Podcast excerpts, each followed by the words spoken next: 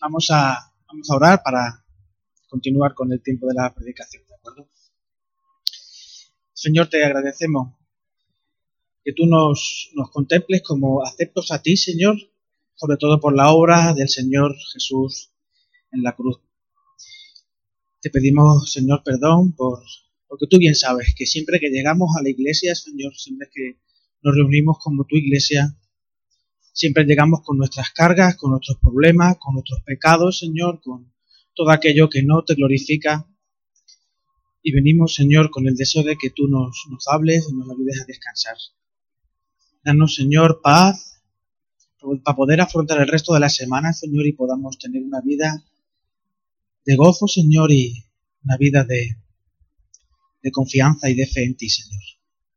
Háblanos en esta mañana y muchas gracias por, por las personas que nos han guiado en la alabanza, Señor, que siempre es muy gratificante poder adorarte y decirte, Señor, lo mucho que significas para nosotros y lo mucho que te, te queremos, a pesar de lo imperfecto de nuestro amor, Señor. Gracias por todo. En tu nombre, amén.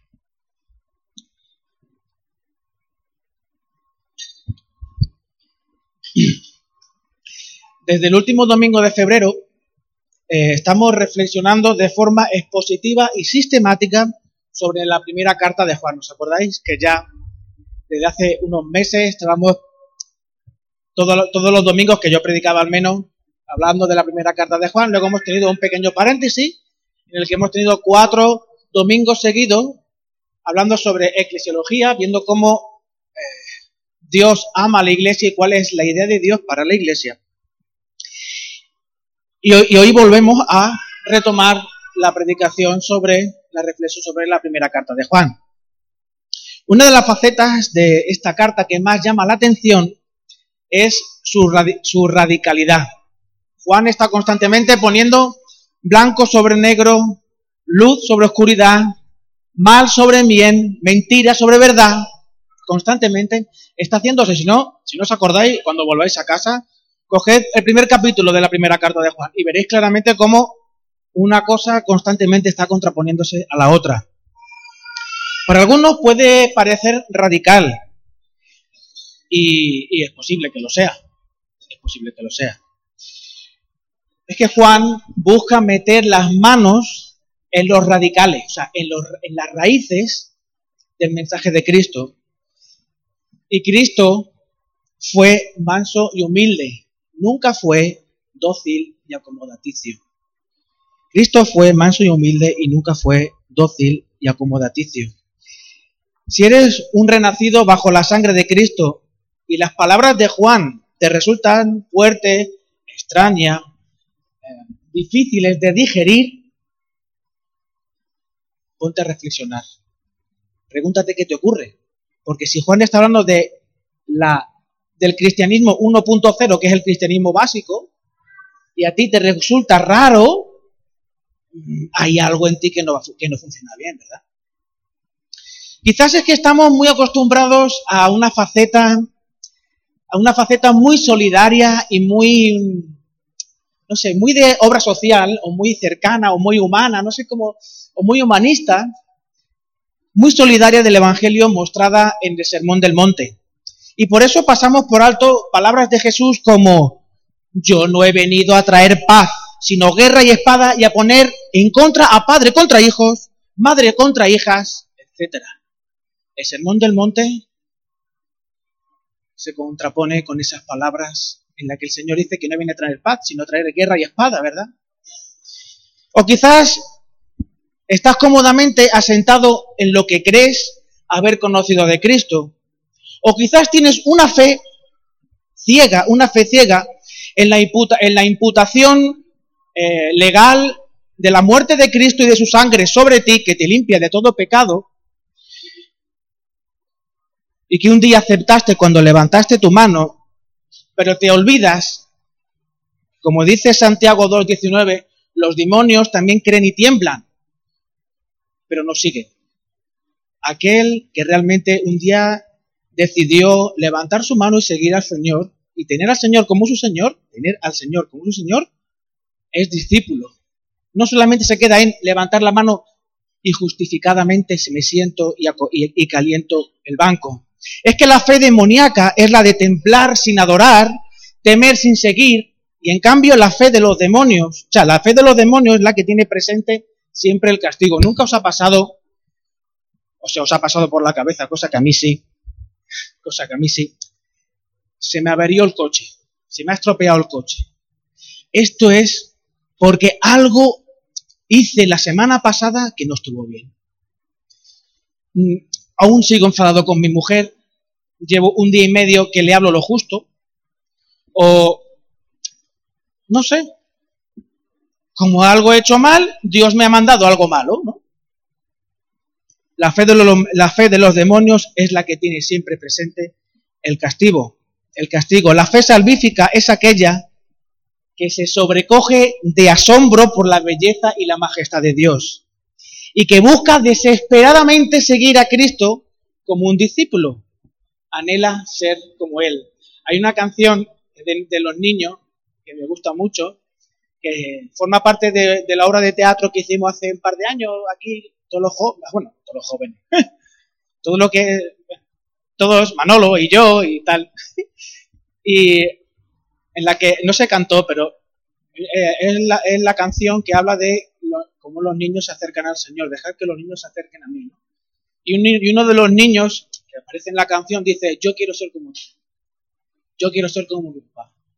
Todos los niños quieren ser como su papá o como su mamá, pero alguien, todos quieren ser en su inocencia, cuando aún su papá y su mamá son el top, lo más de lo más, quieren ser como su papá. Por eso el Señor nos dice constantemente que hemos de ser como niños para con los ojos de niños ver a nuestro papá, a nuestro Señor y ser como Él. El texto sobre el que vamos a reflexionar es el texto que se ha leído, Juan capítulo 2, versículo 28 al capítulo 3, versículo 10. Pero estos versículos se han leído para tener un poquito de contexto sobre el texto en el que sí realmente nos vamos a centrar que es en el capítulo 3, los versículos 1 y 2. Así que lo voy a, lo voy a leer. Dice el texto de Juan, mirad cuál amor nos ha dado el Padre para que seamos llamados hijos de Dios. Por esto el mundo no nos conoce, porque no le conoció a Él.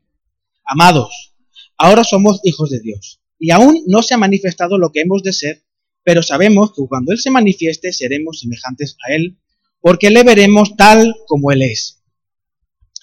en, la actualidad, vivimos en un entorno que dice saber cómo somos, que entiende cómo son los cristianos.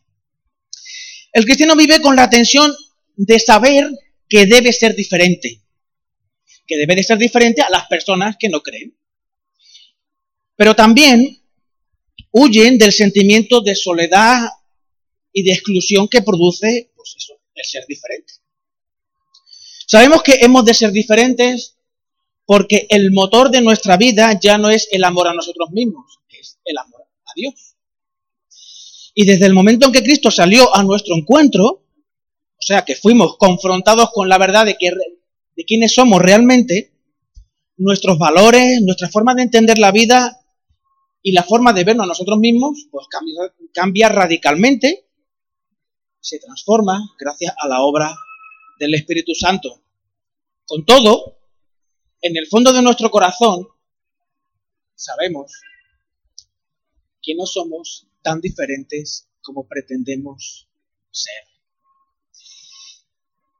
Estamos sometidos a las mismas pasiones que ellos, de la manera, de alguna manera, sabemos que no somos mejor que ellos.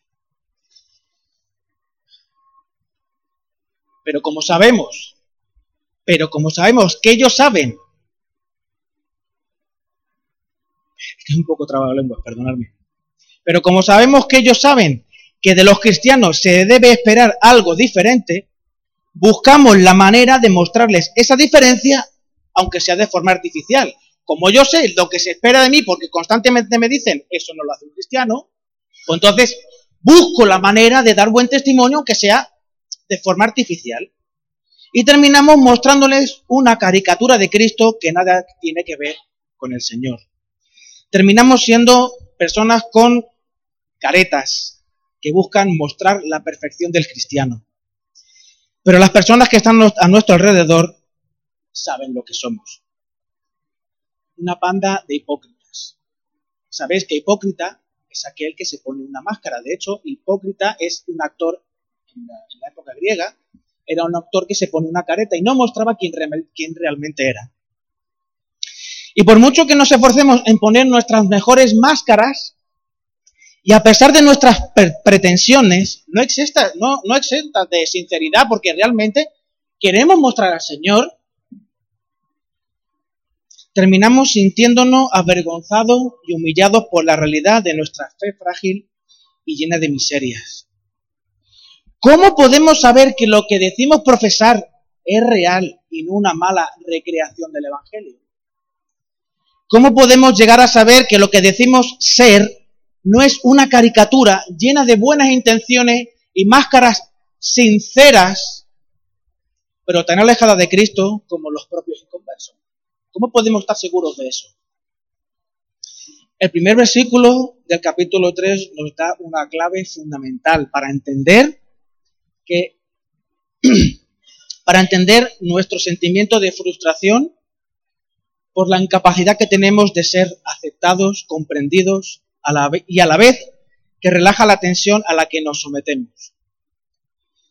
En más de una ocasión nosotros mismos, por el hecho de tener que ser diferentes. Fijaos, dice, primera, eh, primera de Juan 3.1, mirad cuál amor nos ha dado el Padre para que seamos llamados hijos de Dios. Por esto el mundo no nos conoce, porque no le conoció a Él. Juan escribe a una congregación, a una iglesia, y Juan sabía las dificultades, las tensiones, las frustraciones, los temores por los cuales la iglesia estaba pasando.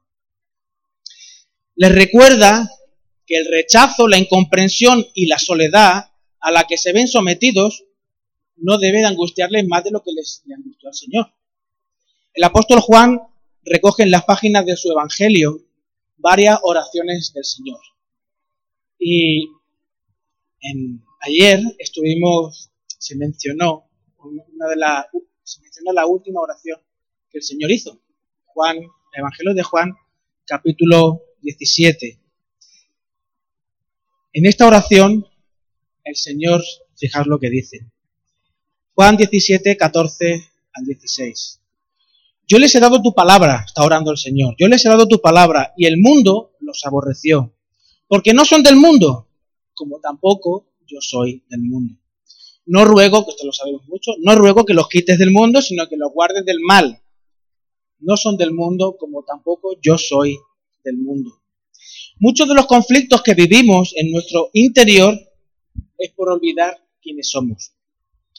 Si observas el texto te darás cuenta que estas palabras del Evangelio de Jesús muestran claramente que por ser lo que eran los discípulos iban a ser rechazados.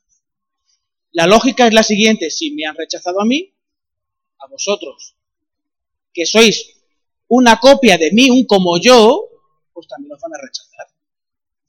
La razón fundamental de este rechazo es que el hombre natural discierne el universo desde su sentido natural, desde su mente natural, y necesita el Espíritu Santo para ser transformado en un ser humano espiritual y así comprender las realidades espirituales. Fijaos lo que dice Pablo en, 1 Corintios porque ¿quién de los hombres sabe las cosas del hombre sino el espíritu del hombre que está en él? Así tampoco nadie conoció las cosas de Dios sino el espíritu de Dios. Y nosotros no hemos recibido el espíritu del mundo, sino el espíritu que proviene de Dios para que sepamos lo que Dios nos ha concedido. Lo cual también hablamos no con palabras enseñadas por sabiduría humana, sino con las que enseña el espíritu, acomodando lo espiritual a lo espiritual. Pero el hombre natural no percibe las cosas que son del Espíritu de Dios, porque para él son locura y no las puede entender, porque se han de discernir espiritualmente.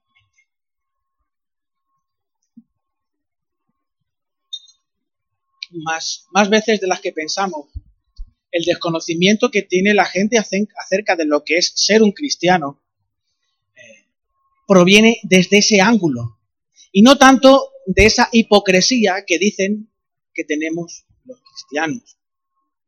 El hombre natural, el que no tiene a Cristo en su vida, es incapaz de comprender a un cristiano.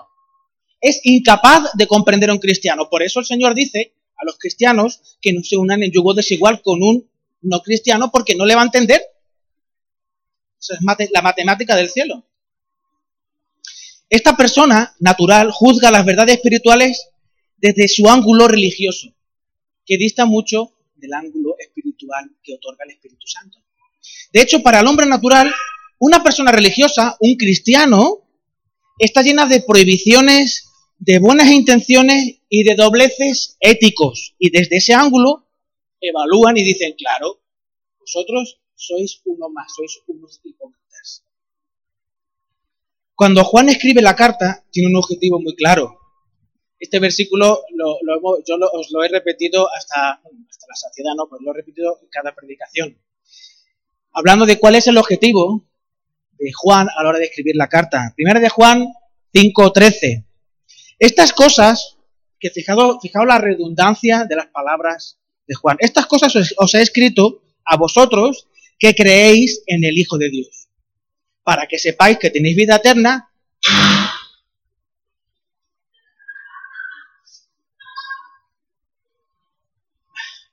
¿Ya, Marco? No me va a dar calambre, ¿no? ¿Sí? ¿Me va a dar calambre? Ah, vale. Primero de Juan 5.13, el versículo clave que nos, ayuda a entender la primera carta de Juan. Estas cosas os he escrito a vosotros que creéis en el nombre del Hijo de Dios, para que sepáis que tenéis vida eterna. Y otra vez repite, para que creáis en el nombre del Hijo de Dios. ¿Por qué tanta redundancia? ¿Por qué decir dos veces seguidas, vosotros que creéis os digo estas cosas para que creáis. Os creéis, pero para que creáis. Es tan fácil dejarnos llevar por la imagen que el mundo tiene de un cristiano, que como hemos visto, no puede ser una visión clara de lo que es seguir a Cristo.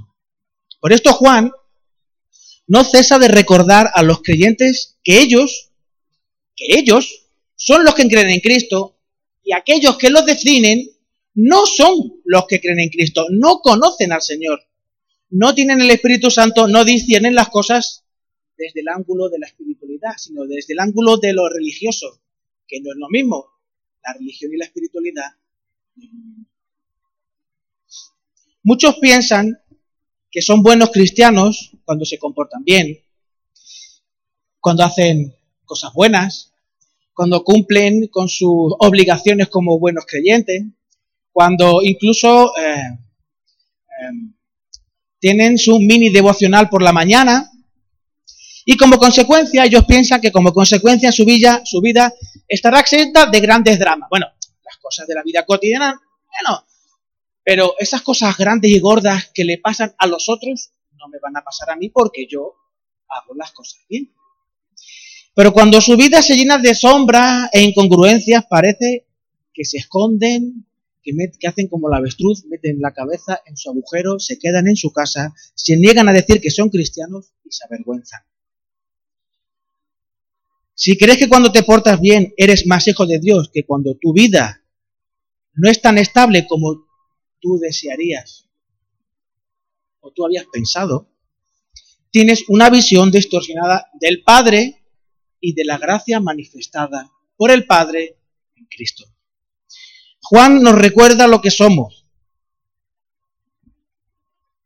Juan nos recuerda lo que somos.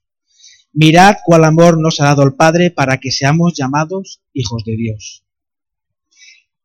El Padre no se avergüenza de sus hijos a pesar de lo que hagan. El Señor dice en un, pasaje de Isaías que aunque tu padre y tu madre te dejaren, yo nunca te dejaré. Eso se lo dice el, Señor en un momento al pueblo en el que está pasando por los momentos más oscuros de su existencia. Se, están siendo amenazados por el pueblo asirio, lo va, a lo va a borrar del mapa, de hecho la deportación ahí desaparece, el pueblo desaparece el templo, y aún ahí el Señor le dice, aun que tu padre y tu madre te abandonaran, yo nunca te abandonaré. Somos hijos de Dios no debes ganar el afecto de tu padre, no debemos de ganar el afecto del padre. No puedes ser más hijo cuanto mejor te comportes. El que es hijo de Dios es el que ha sido nacido de Dios, independientemente Fijaos, independientemente de su comportamiento. Muchas veces queremos que eh, queremos ver, sobre todo en los, eh, a mí me, pasó como hijo de creyente, queremos ver en los hijos de creyente cosas que ni siquiera los adultos son capaces de dar. Olvidando que el que es hijo de Dios es el que ha nacido de Dios y que necesita el amor de los unos sobre los otros. El que es hijo de Dios, el nacido de Dios, no es aquel que conoce las escrituras perfectamente y se comporta perfectamente. El hijo de Dios es aquel que ha entendido que es un pecador y necesita la terapia ocupacional que Cristo le ofrece por su gracia. En el seguimiento de Cristo. La terapia ocupacional de cristiano es el seguimiento de Cristo. No es otra cosa. De hecho, a veces el buen comportamiento se opone a lo que Dios dice en su palabra. Eh, ¿Os acordáis eh, de aquellas dos mujeres que engañaron a, los egipcios por salvar a, su, los, a los bebés? ¿Cómo? ¿Van a oponerse a la ley? Pues sí, se opusieron a la ley. Muchas veces tenemos estas luchas entre lo que creemos que somos, lo que sentimos que somos y lo que la gente dice que somos. Olvidándonos de quién dice Dios que somos. La consecuencia a este caos espiritual es la de un frío activismo, un frío activismo eclesial lleno de carnalidad y conflictos. ¿Cuántas veces no habéis escuchado la frase de, es que si yo no lo hago, no lo hace nadie? Es que siempre somos los mismos. Pero tú lo estás haciendo para el Señor. Es cierto que los hermanos podrían hacer. Sí, sí, sí, eso es cierto. Pero ¿y el gozo que tendría que darte el servicio? ¿Dónde está? No, todo es frustración, ira y bu, La consecuencia a este caso espiritual es, es, la de un frío activismo eclesial lleno de carnalidad y conflictos.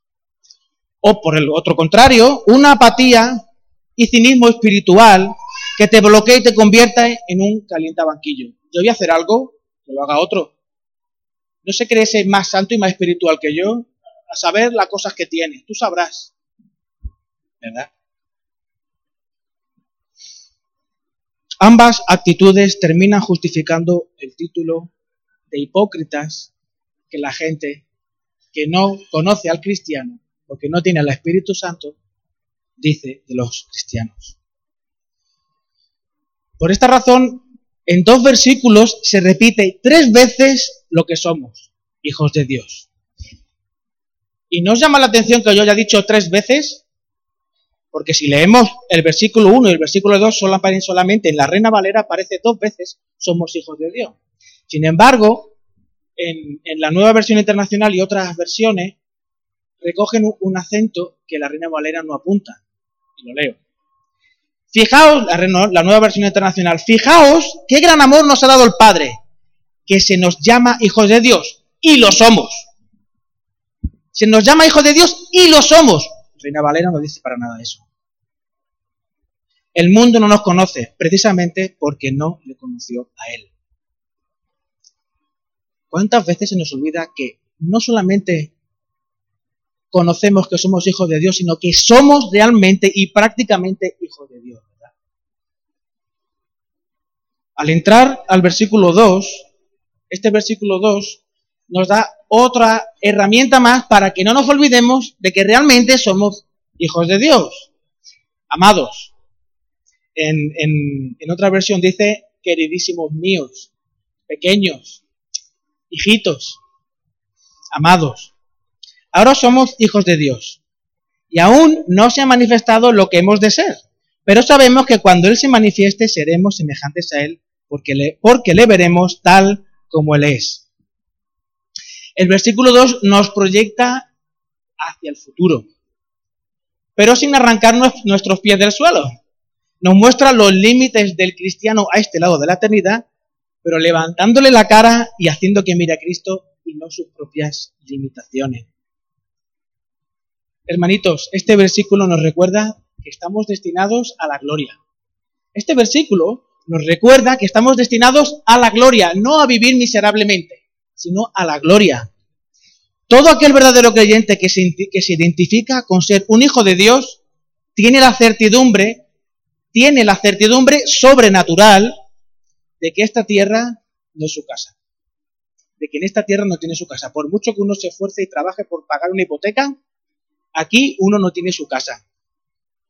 Y que está de paso. Y que vive anhelando y esperando y esperando volver a casa. Volver con papá. Volver con la verdadera familia. ¿Os acordáis que el Señor dijo, cuando le fueron a preguntar, dice, mira, tu familia está ahí fuera. ¿Qué dijo el Señor? ¿Mi familia son? ¿Los qué? Exacto, exacto.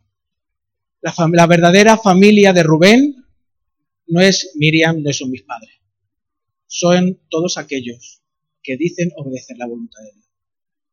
Por eso, el Señor Jesús no vino a traer paz, sino a traer espada y a poner en contra a padres contra hijos, a hijos, a padres contra hijos, a madres contra hijas, etcétera, etcétera, etcétera. Este texto también nos recuerda las maravillas tan increíbles que Dios tiene para sus hijos.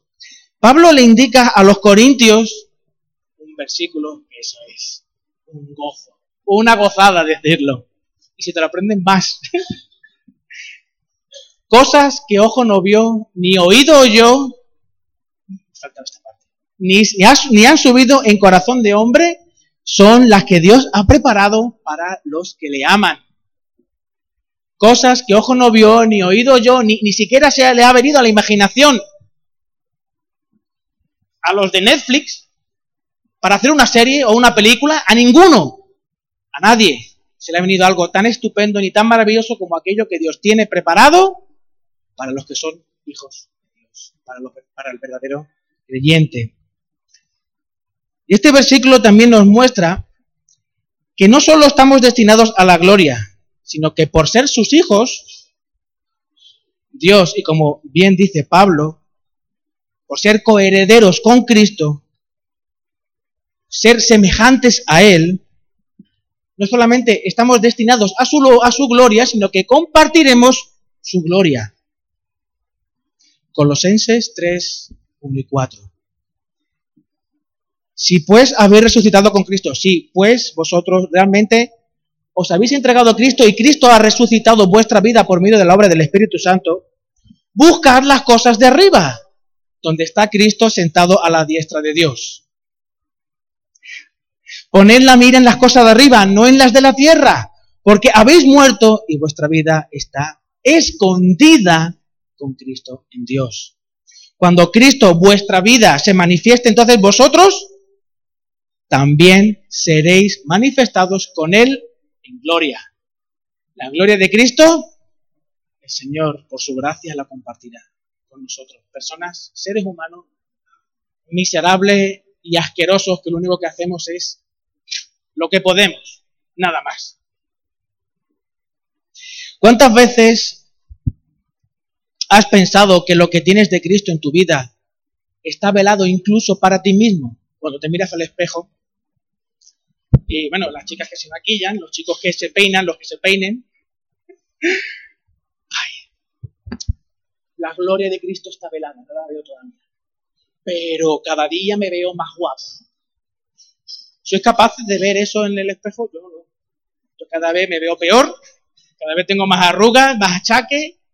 Y bueno, no vamos a hablar, no vamos a hacer una competición de ver quién tiene más dolor y más, más historia, porque eso ya toca en otro momento. ¿Cuántas veces has pensado que lo que tienes de Cristo en tu vida está velado incluso para ti mismo? Que tú no eres capaz de ver toda la gloria que Dios ha puesto en ti. Y que solo eres capaz de reconocer ciertos hitos a lo largo de tu vida que te muestran de que realmente sí hay una cierta gloria, como dice Pedro, la gloria en vasos, en vasijas de barro. A lo largo de toda la carta, Juan no deja de mostrarnos algunos de esos hitos. Vamos, os voy a recordar. El verdadero, el verdadero cristiano reconoce su pecado, Pero no solo dice, sí, la Elia parda, sino que lo rechaza, se opone a él y lo odia, tal cual Dios odia el pecado. No al pecador, sino al pecado. El verdadero cristiano tiene hambre de Dios, porque se da cuenta de la necesidad que tiene de Él para poder luchar y vivir como un verdadero hijo de Dios. De hecho, este hambre de las cosas de Dios alimenta aún más la certeza que uno tiene de que realmente es hijo de Dios. Porque la gente que no tiene el Espíritu Santo en su vida no busca a Dios. El verdadero hijo de Dios llega a la conclusión que sus sentimientos no pueden ser la fuente de la certeza sobre la cual construye su fe en Cristo. Necesita el testimonio objetivo de la palabra de Dios y la iluminación de esa unción. ¿Os acordáis? ¿Suena esa palabra de la unción? De la obra del Espíritu Santo en la vida de cada uno. Y esto le guía a discernir su experiencia de vida para saber si realmente es un verdadero cristiano o no es un verdadero cristiano. El verdadero Hijo de Dios vive la, paternidad del Padre hoy. Versículo 2. Impresionante. Amados, ahora somos hijos de Dios. No tenemos que esperar a que nos muramos. No tenemos que esperar a la segunda venida de Cristo. No, hoy, ahora somos hijos de Dios. Podemos disfrutar de Dios como nuestro papá.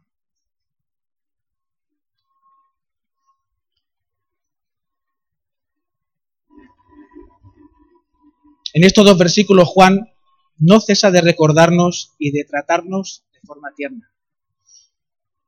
Mirad cuál amor nos ha dado el Padre. Amados, queridos, preciosos míos. Juan nos trata como a hijos, hijos pequeños que necesitan ser guiados por su Padre. Juan no se pone en el lugar del Padre, sino que nos indica y nos trata de la manera en la que el Padre nos trata y nos mira y nos dice, hijitos, amados, preciosos míos.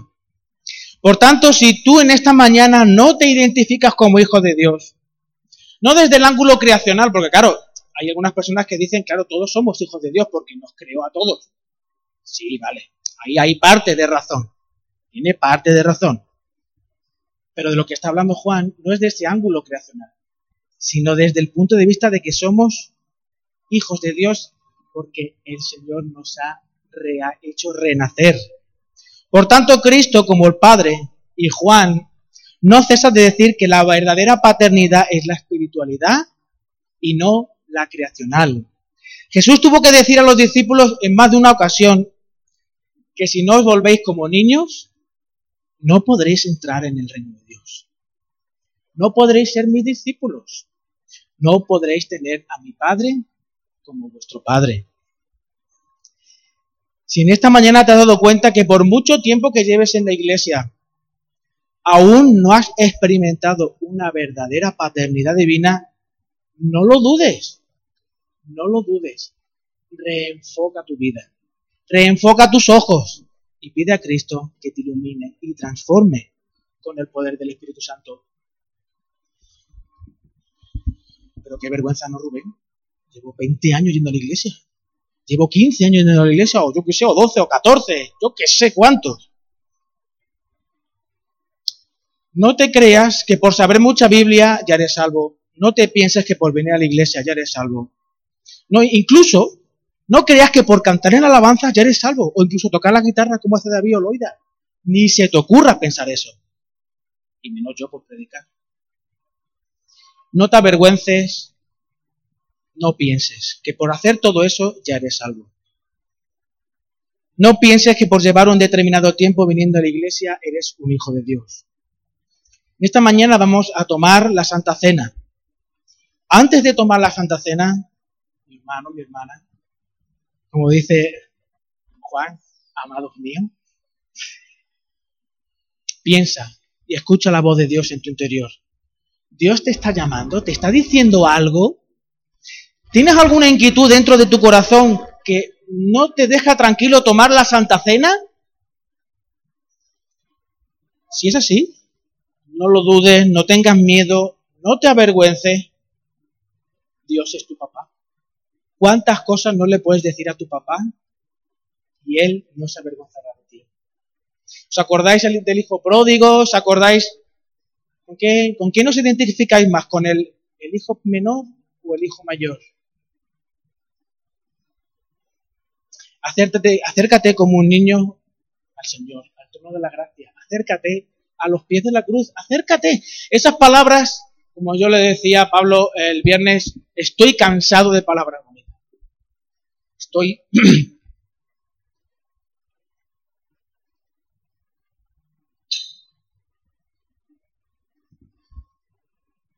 El problema de mm, nacer y vivir dentro de la cultura evangélica es que las palabras terminan perdiendo su sentido. acércate como un niño al trono de la gracia. ¿Cuántas veces no hemos escuchado eso? Reconoce la paternidad de Dios, pídele perdón por tu pecado y fuerzas para seguirle como un discípulo fiel. ¿Cuántas veces no habremos escuchado las palabras? ¿Cientos? No sé si miles. no creo que haya gente tan mayor pero sí un chorro veces. Y yo, sinceramente, que yo creo que es la crisis de los 40, estoy cansado de tantas palabras bonitas, sinceramente. Yo quiero ver en mi propia vida cómo el Señor me cambia. Y quiero verlo en mi iglesia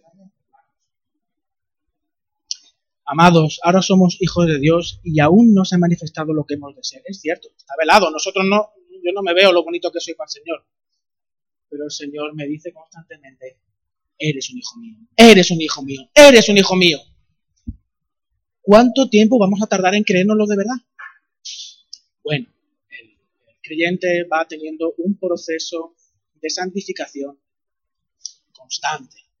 Otra frase bonita, frase hecha, que dentro del mundo evangélico, en el que yo me he criado, pero ¿de qué, de qué otra manera se puede decir? ¿De qué otra manera se puede decir? No tengo ni idea. No tengo ni idea. Pero lo que sí es cierto es que si en esta mañana el Señor, tú has percibido que el Señor te está diciendo, mira, Rubén, Miriam, Menganito, Sutanita, vuelve a hablar conmigo. Vuelve a hablar conmigo como lo hacías antes. Vuelve a hablar conmigo cuando te convertiste. Vuelve a hablar conmigo porque yo soy tu padre, soy tu hijo. Vuelve, vuelve, vuelve. Conviértete. Vuelves, conviértete.